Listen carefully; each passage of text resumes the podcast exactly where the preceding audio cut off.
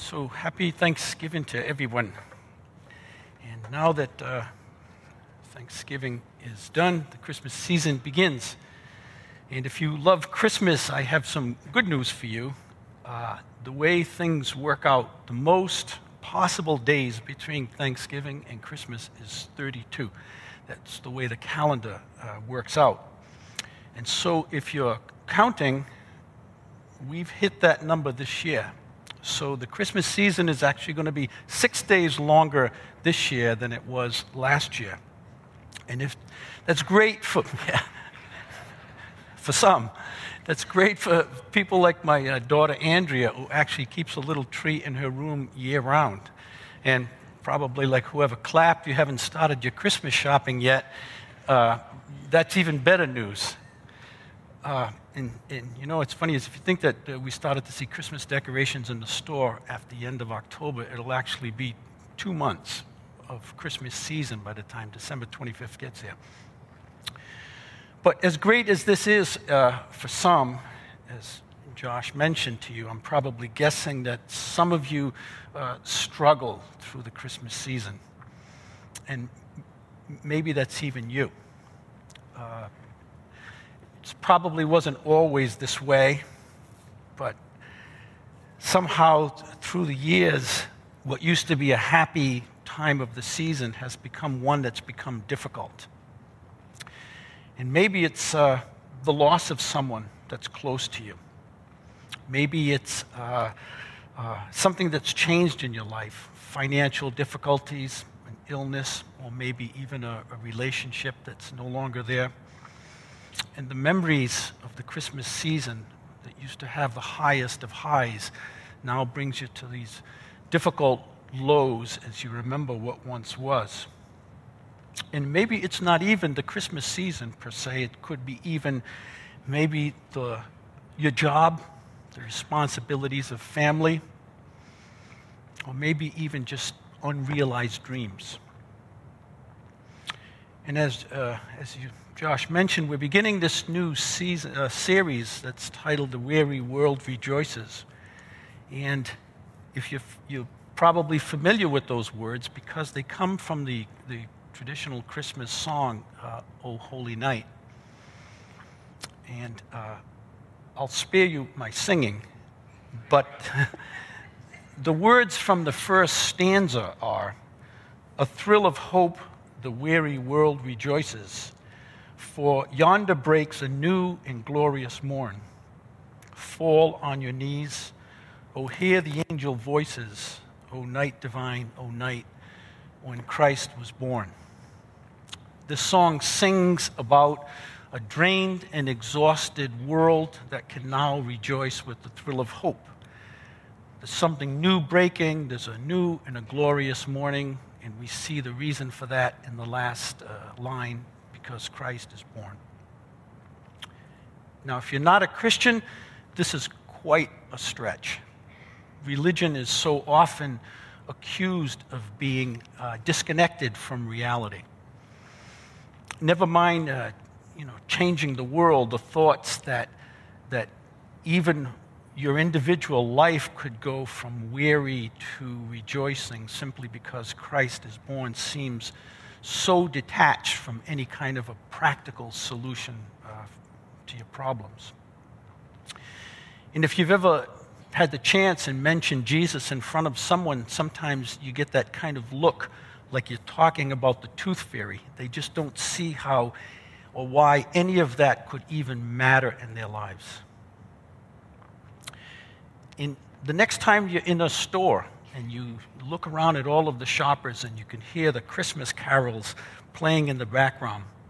And the people probably know the words to most of the songs, but does it really mean anything to them? Right? Does Christ being born, songs of Jesus being born are lumped into songs like uh, Santa and his sleigh and, and grandmothers being run over by reindeers.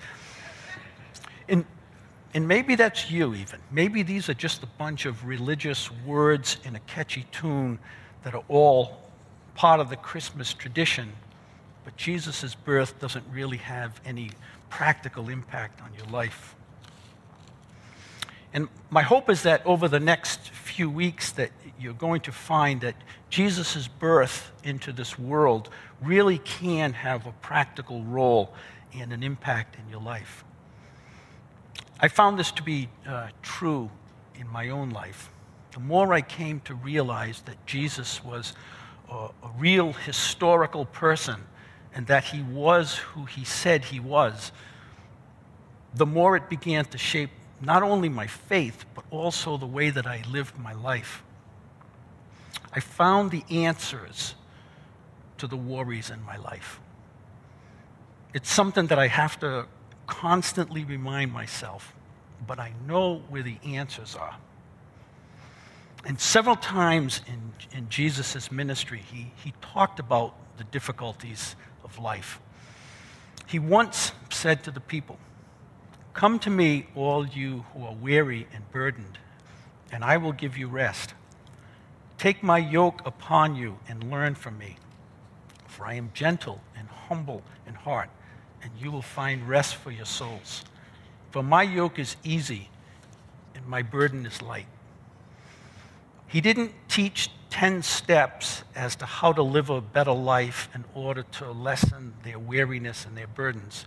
Instead, he said that he himself would lighten the burden of life, that he himself would provide rest for their souls.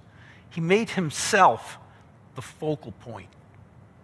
He didn't promise to show a better way. He said that he himself was the way, and that by coming to him, the burdens and the heaviness of life would be replaced by rest. It sounds like, like such an outrageous thing to say, doesn't it?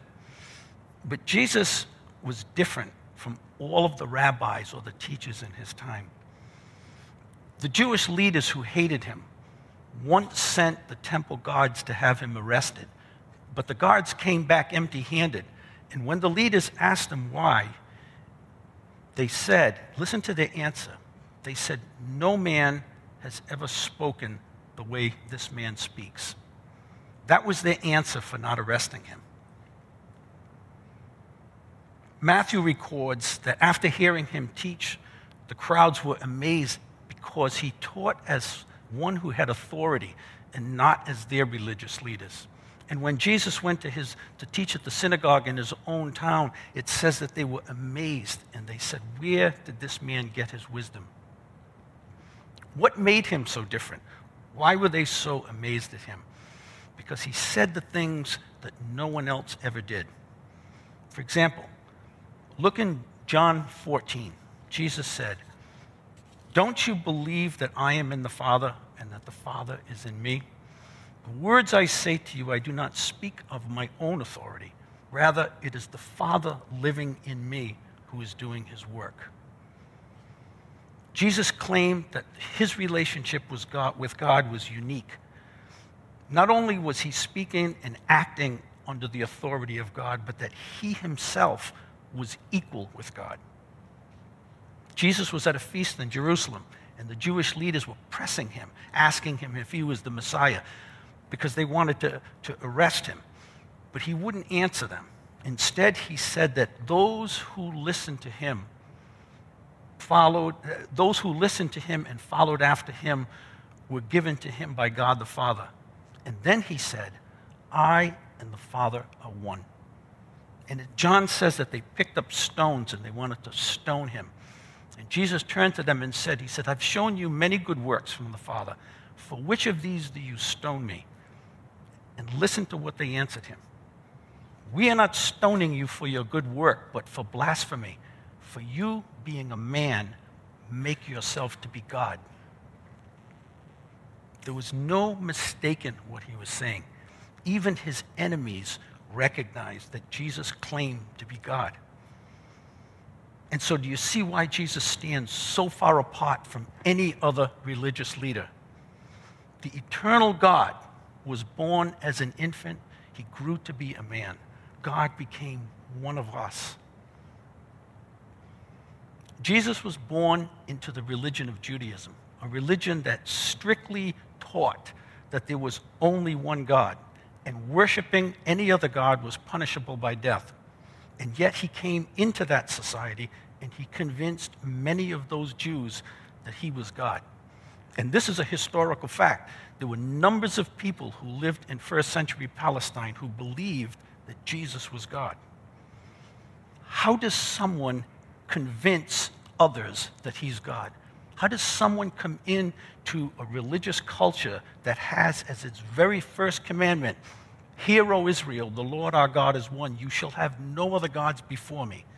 How do you come into that culture and convince people that you're God? Not a religious leader, not a great prophet, but God Himself. He performed miracles. He told people that their sins were forgiven. And as we've seen here, even his enemies recognized this about him. Jesus was a great teacher, but he was much more than that. This is the argument that C.S. Lewis made in his book, Mere Christianity. Some of you know this, but it's worth listening and hearing it again. Listen to what Lewis said. I'm, I'm trying here to prevent anyone from saying the really foolish thing that people often say about him. I'm ready to accept Jesus as a great moral teacher, but I don't accept his claim to be God. This is the one thing we must not say. A man who was merely a man and said the sort of things Jesus said would not be a great moral teacher. He would either be a lunatic on the level with the man who says he's a poached egg, or else he would be the devil of hell. You must make your choice. Either this man was and is the Son of God, or else a madman or something worse. You can shut him up for a fool, you can spit at him and kill him as a demon, or you can fall at his feet and call him Lord and God. But let us not come with any patronizing nonsense about him being a great teacher. He never left that open to us.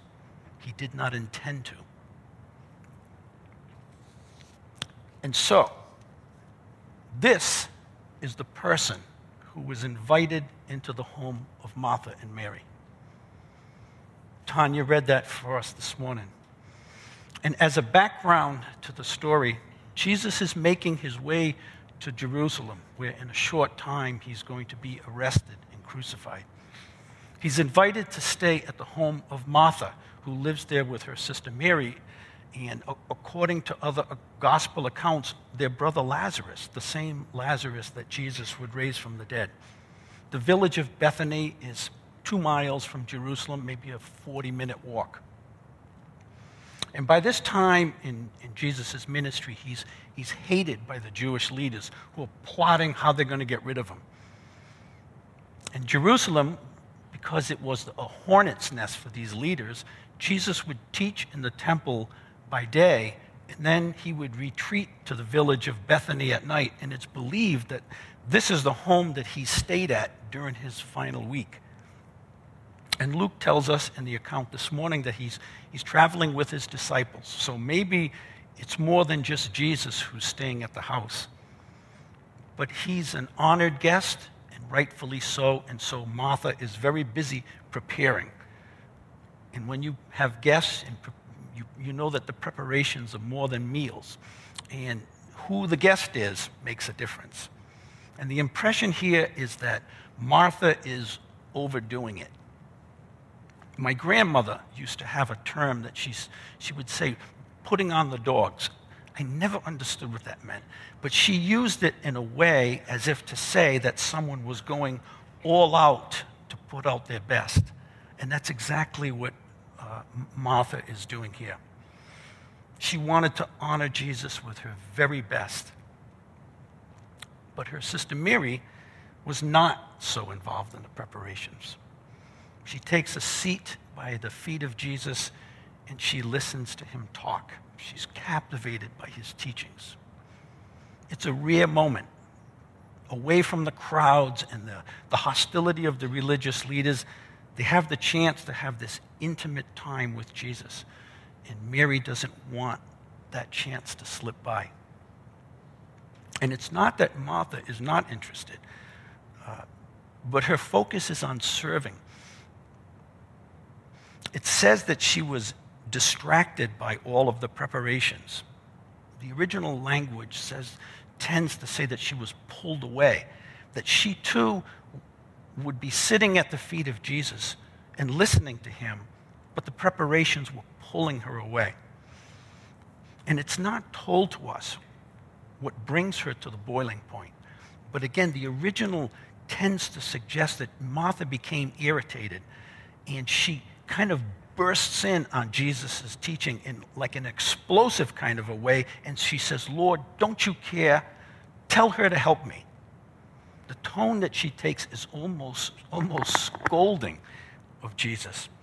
That somehow Jesus is keeping Mary uh, from helping out.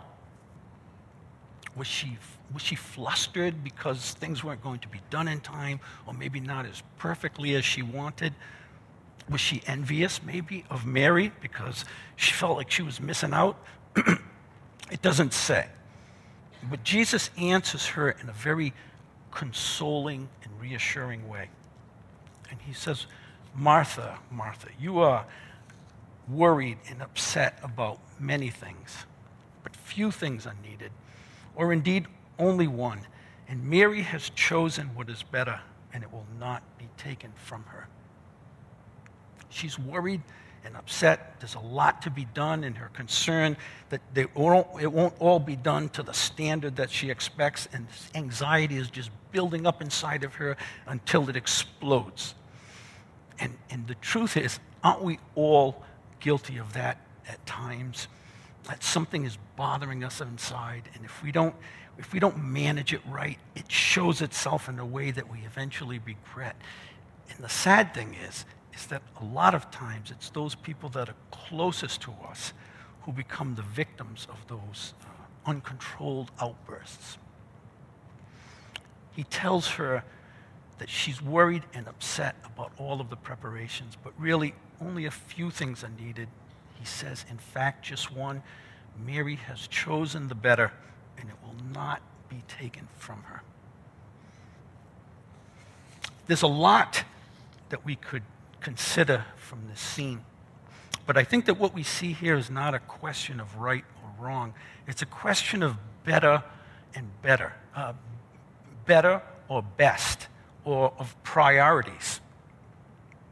Martha's priorities were focused on the material things the cleanliness of the house, the accommodations, the meals. She loved and she honored Jesus and she wanted to serve him, and it was her way of expressing her love and her reverence for him. But Mary's priorities are on the spiritual things, sitting and listening to Jesus. It was feeding her innermost self, it was feeding her spirit. And I think that some of you can relate to that, whether it's in a quiet time of prayer or Bible study sometimes just listening to a message. There's something that happens inside that's hard to put into words. You feel like your, like your inner self is being fed and touched. And it's hard to put into words, but it's a very real thing. You just have that sense that you have been in the presence of God. Listening to Jesus was not like listening to the teachings of the rabbis from the local synagogue. This was the chance for Mary to sit at the feet of God incarnate, the one who said that I and the Father are one. And Mary chose to put everything else aside to listen to him speak. Above all of the serving of the guests and so on, sitting at Jesus' feet was the right choice. When Jesus began his ministry, he called men to follow him, and these men would become his apostles. This was the way in the first century culture. Disciples were deeply committed to their rabbi or to their teacher. It was a lifelong committing of learning and following and imitating his way of life. And unlike, unlike our schools today, where the professors meet with the students once or twice a week these disciples lived with the rabbi. They traveled with him. They listened to his teachings. They, they had discussions about those teachings. The disciples imitated their rabbi in every aspect of their life. If you have never read through the Gospels, maybe you've watched the series uh, the chosen, you would see how Jesus gathered this most improbable band of men who eventually changed the world. And it started when they began with that simple act of following him. These men would eventually be called to the highest level of service and sacrifice in God's kingdom. But it didn't start with service, it started when they followed him and they sat at his feet as he taught them. And this is what Jesus calls us to do. The highest priority for us is to sit at his feet and to learn from him. We may devote every life, every day of our lives in service to him. The highest priority, the starting and the finishing point of our discipleship is to sit in his presence and to learn from him. He is our master, he is our teacher, and we should always be at his feet learning. It's easy for us to let our Christian service become the priority, to become the main, the main reason why we're a Christian. And maybe it's not just Christian service. It could be that the, the entanglements of everyday life become our priority. But as important as these are, and they are important, the person of Jesus must always be the highest priority.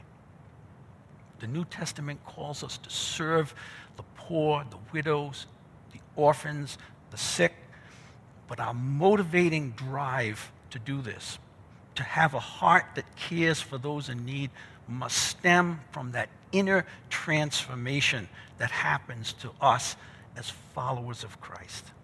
There are thousands and thousands of philanthropists across the world that are trying to serve many of the same needs that we as Christians serve. But their motivation is different from ours. We do these things because we want to serve and to please our master. We do these things because we want to be like our master. And the more that we sit at his feet, the more we hear his teachings, the more that we follow after him, the more we become like him. In his letter to the Romans, Paul said that we are to be transformed by the renewing of our minds. And just as it was for his apostles, if we continue to follow him and to grow through his teachings, we will be transformed into the person that God wants us to be. It says that Jesus was amazed. Uh, it says that people were amazed at Jesus because of he taught with authority.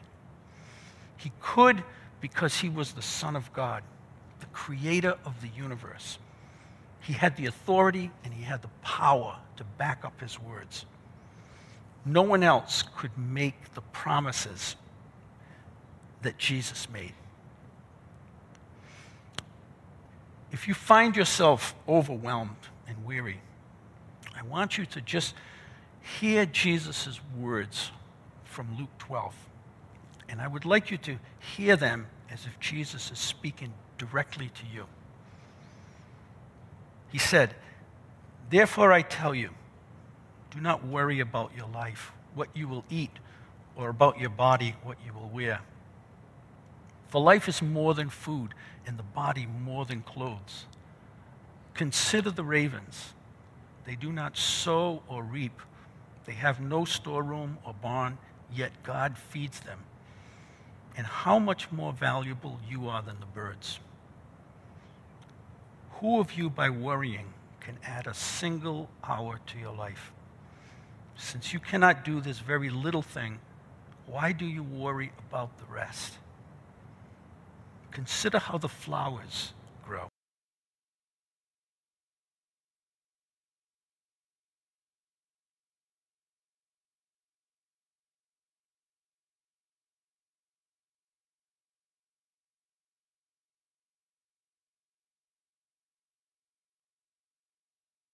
More will he clothe you, you of little faith. And do not set your heart on what you will eat or drink. Do not worry about it. For the pagan world runs after all these things, and your Father knows that you need them. But seek his kingdom, and these things will be given to you as well. Do not be afraid, little flock, for your Father has been pleased to give you the kingdom. These are promises from the Creator of the universe. They're made to those who are Jesus' followers. No Old Testament prophet ever spoke as clearly and with such authority because no one else could. These are words are spoken by the Son of God who came to this earth to reveal to us what otherwise could never be known. There are so many things in life for us to worry about. And in our worry, we end up becoming robbed of the joy and the peace of living. But Jesus tells us not to worry about our lives because our Heavenly Father cares for us. He sees us, He knows what we need, and He's promised to watch over and to provide for us, both in this life and in the life to come. And so, let me ask you do you believe that? Do you really believe that? Do you allow the words of the Master to bring some comfort and assurance when you're worried about something that's going on in your life? Do you get some measure of peace from the promises of Jesus' teachings? When things are totally out of your hands and no amount of effort on your part could fix it? Can you find comfort in knowing that God sees you and He watches over you? I have to tell you, I don't know how people can make it through life without that assurance. To think that this world and this universe is all there is. God sent His Son into human history, and no one that has ever walked this earth has made a bigger impact on humankind than Jesus of Nazareth. And as Lewis said, don't say something foolish like he was a great teacher. He never made that an option. I want to just end where I started this morning with the song O Holy Night. It was originally written in France back in the mid uh, 1800s by a man named Placide Cappeau. And because he was a poet, the local parish asked if he would write a, a, a Christmas poem for them. And so he did. He wrote what we now know as O Holy Night. The poem was put to music and it gained in popularity. But the irony is, is that even though he had written such an inspirational Christian hymn, Cappeau eventually became skeptical about religion and he walked away from his faith. He provided a great service to Christianity with this timeless hymn that no doubt has blessed people for many centuries. And yet, like Martha, there was one thing that was important, and Cappeau missed it.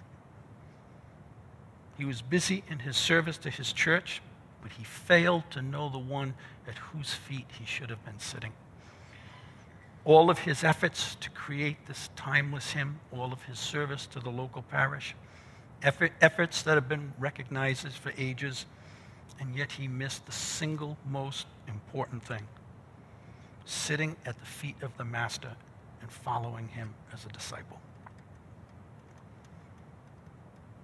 In the busyness of our lives, and even in our Christian service, we have to be careful never to let our priorities become out of order. Jesus said that one thing stands above all to spend time with Him and to follow Him. Let's pray. Father, I, I thank you for Christ our Lord. Because of his birth, his life, his death on the cross, his resurrection from the dead, our lives have meaning, eternal meaning. Thank you for your promises to watch over and to provide for us. Help us to believe. to truly believe and to trust in your promises. That our lives would be transformed from lives of worry to lives of peace and rest because we trust that you watch over us. I ask that you would provide a special blessing for those who struggle during this season. May they be comforted in our Lord. And we pray, Lord, that you would help us to live lives that, that truly please you and glorify you. And we pray these things in Christ's name. And everybody said, Amen.